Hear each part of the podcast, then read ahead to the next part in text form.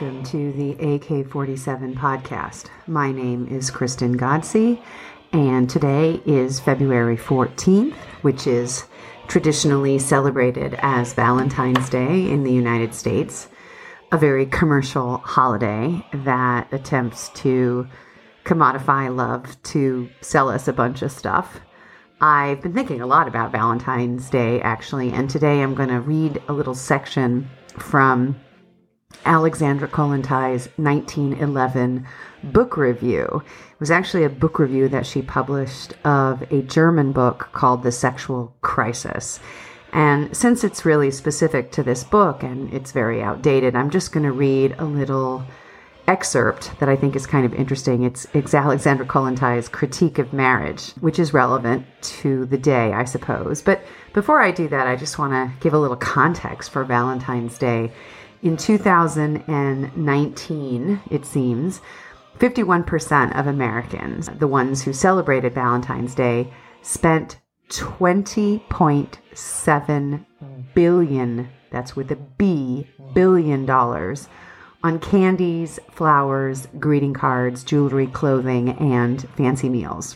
According to the National Retail Foundation in the United States, the overall spending on Valentine's Day in 2019 was at record highs, even though there were fewer number of people that were celebrating Valentine's Day in a traditional way, they were spending more money. So, in the 10 year period between 2009 and 2019, the average per person spending on Valentine's Day rose from $103 to $162, which is a huge shot in the arm to the capitalist economy, of course. So let's put this in perspective. $20 billion is a little less than the entire annual economic activity of a country like Iceland. And according to the World Bank, there are 70 countries with a nominal GDP that is less than $20 billion. And what that means is that Americans in 2019 spent on one Valentine's Day what many nations in 2019 produced economically for the entire year. And I think it's really interesting because at the same time, a recent survey that was done by Cigna found that nearly half of Americans reported sometimes feeling or always feeling alone or left out. And there's this sort of epidemic of loneliness going on in our country when people say that they don't really have anyone to talk to and they don't really feel close to people. And this was before the pandemic. And so I think it's really interesting when we think about Valentine's Day as this totally commercialized thing and how it really is a way for capitalists to kind of extract more money from us in order to somehow demonstrate that we love the people that we love by buying them things or, you know, spending money on fancy dinners or whatever. So I think Valentine's Day is a really strange holiday. And obviously, it's a holiday that's meant to celebrate romantic love, but a lot of people have subverted this day. In the United States, we have the Unvalentine's Day, which is where people celebrate, I guess, being single.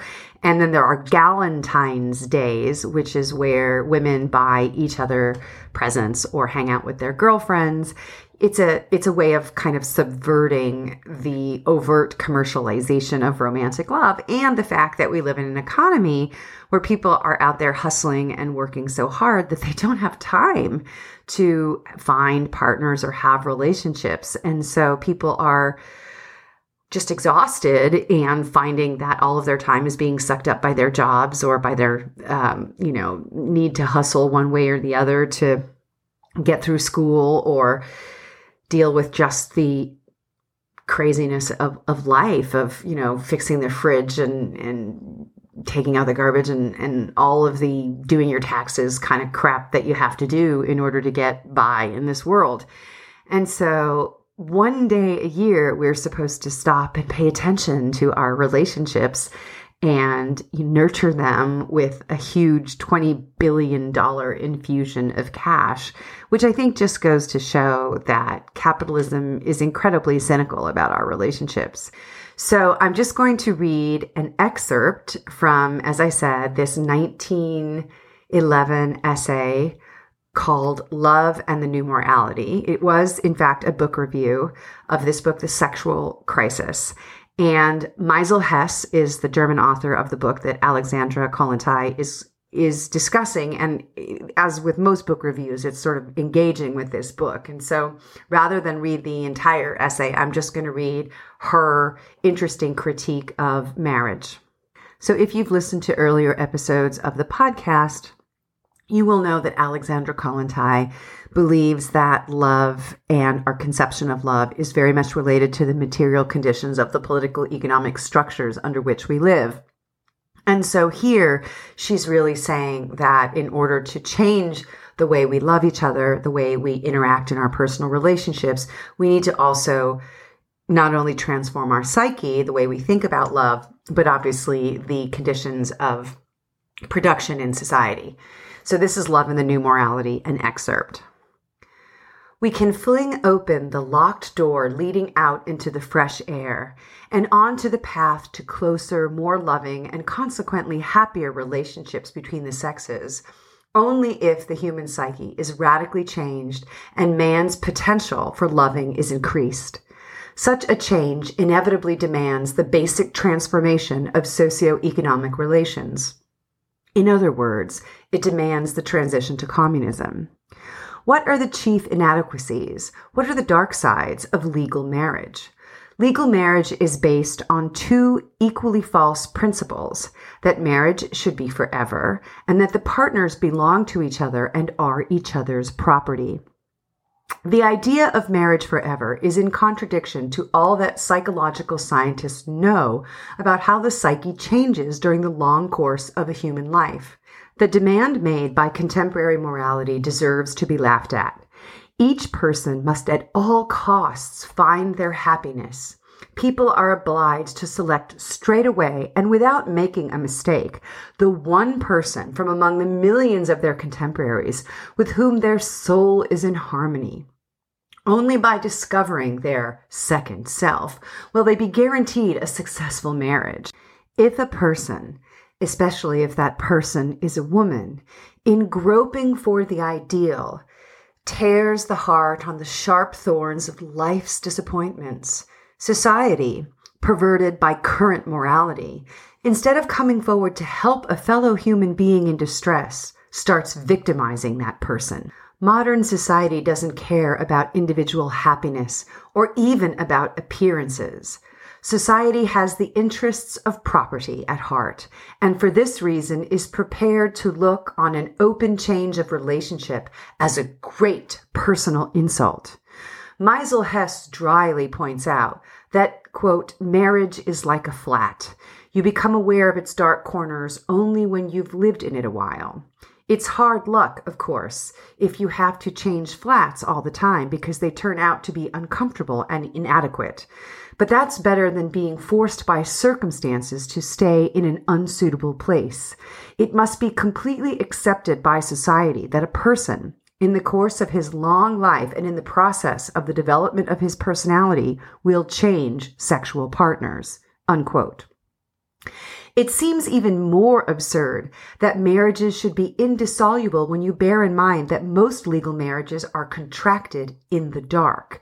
The marriage partners have only the vaguest idea of each other. They know little about the personality of the other, and more than that, they have absolutely no idea if they are suited physically. And happiness in marriage is not possible unless there is physical harmony. Trial nights, which, according to Meisel Hess, were common practice in the Middle Ages, are far from being absurdly lacking in decency. In a different social environment, people might, in the interest of the human race, and in order to ensure the happiness of individuals, exercise this right. The idea of property and the undisputed rights of possession that one partner has over the other is the second factor poisoning legal marriage. In fact, you get this ridiculous situation. the complicated, many sided personalities of two people who are close to each other only in a few ways are obliged to suit each other in every way. Undisputed possession leads to the partners being always and inconveniently with each other. You no longer have your own time, your own will, and because of the economic dependence involved, you often don't even have your own separate corner. The continual presence of the other person and the inevitably unreasonable demands made on one, as on a piece of property, turn even a passionate love into indifference and lead to an insufferable nagging over little things. You really have to agree with Meisel Hess that when two people live on top of each other all of the time, the tender spring flower of even the most loving attachment will be killed.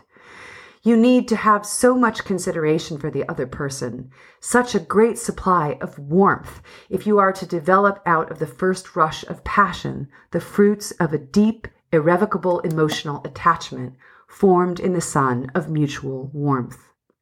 The sense of property and of foreverness of legal marriage has a harmful effect on the psyche. A man has to make only the smallest emotional effort to preserve the external trappings of an attachment, since the partner is in any case riveted to him for life. For the modern form of legal marriage impoverishes the soul and in no way helps mankind to gather the store of great love which the Russian genius Tolstoy talked of and longed for. So that was an excerpt from Alexandra Kollontai's 1911 review of this book, The Sexual Crisis by the German author Meisel Hess. And obviously, this was a conversation about marriage, about relationships, about sexuality, spurred on, of course, by the work of people like Sigmund Freud in Europe that, you know, had a lot of people talking about kind of the problems of relationships between men and women. And I think it's important, of course, to put Kollontai's work into this broader context of the conversation that was going on in Europe at the time, she was in fact responding to lots of different scholarly works talking about sexuality and talking about human relationships. But obviously, what's unique about Kollontai's work in the spirit of the work of the German Social Democrat August Bebel is, in fact, that she really sees capitalism and capitalist relations of production as being very largely responsible for some of the problems, the commodification of, of women, in particular women's lives, that are underpinning all of these various sexual issues in, in Europe at the time. So I think it's really interesting that she brings up this idea in conversation with Meisel Hess of the trial nights, right? Uh, which is, you know, I think very similar to what we would think of as hookup culture, where people are obviously nowadays, over 110 years later, having premarital sex and sort of trying each other out before they decide to you know, become permanently attached in some way, even if we do have the kind of serial monogamy in many of our advanced industrialized societies that Kollontai was talking about, we do still very much expect our lovers or our partners to be everything in the same way that she's saying that people get stifled, where you may have you know a few things in common with your partner but the fact that suddenly this person is supposed to be everything to you emotional and physical and intellectual partner uh, across all sorts of different categories and that that can sometimes be a really big problem. Uh, she also talks about the property relationship inherent in many monogamous relationships and i think this is something that we've talked on the podcast about a lot. And obviously, Valentine's Day is all about celebrating these kinds of monogamous bonds with money and, and, you know, attending to those relationships with various material goods because it's good for our market economy. Now, to be fair, I've read a few articles recently saying that Valentine's Day is really canceled this year because of the pandemic. And I think people are really feeling kind of grumpy about the you know, insistent commodification of various holidays. And, you know, like this is the one day that you're supposed to really care about your partner to the exclusion of the other 364 days of the year. It's a kind of an interesting idea. So that's my little Valentine's Day rant. Um, because I'm, you know, I'm thinking about, you know, how to make lots of Kollontai's works relevant to the present day, but also because in the case where like this book review it is so incredibly dated. Uh, it's you know it dates back to 1911 it's over 110 years ago. It's before the first world war. So trying to kind of bring these works into the present discourse is not always easy. And uh, it's one of the challenges of, of doing this podcast after two years so we've already made it to the middle of February of 2021. And with Women's History Month in the United States coming up and International Women's Day on March 8th, I am keeping very busy. I wanted to let my listeners know if they're interested that I recently appeared on the Economic Update podcast and YouTube show of Richard Wolff. And I also appeared as a guest on two episodes of a new podcast, or actually, it's not that new, but it was relatively new to me, called Capitalism Hits Home with Harriet Fraad and Juliana Forlano. I will leave links to all three of these YouTube videos in the show notes for this episode. And I'm mostly talking about my own book, Why Women Had Better Sex Under Socialism and Other Arguments for Economic Independence, but also Second World, Second Sex, looking at the role of socialist women during the Cold War at the United Nations.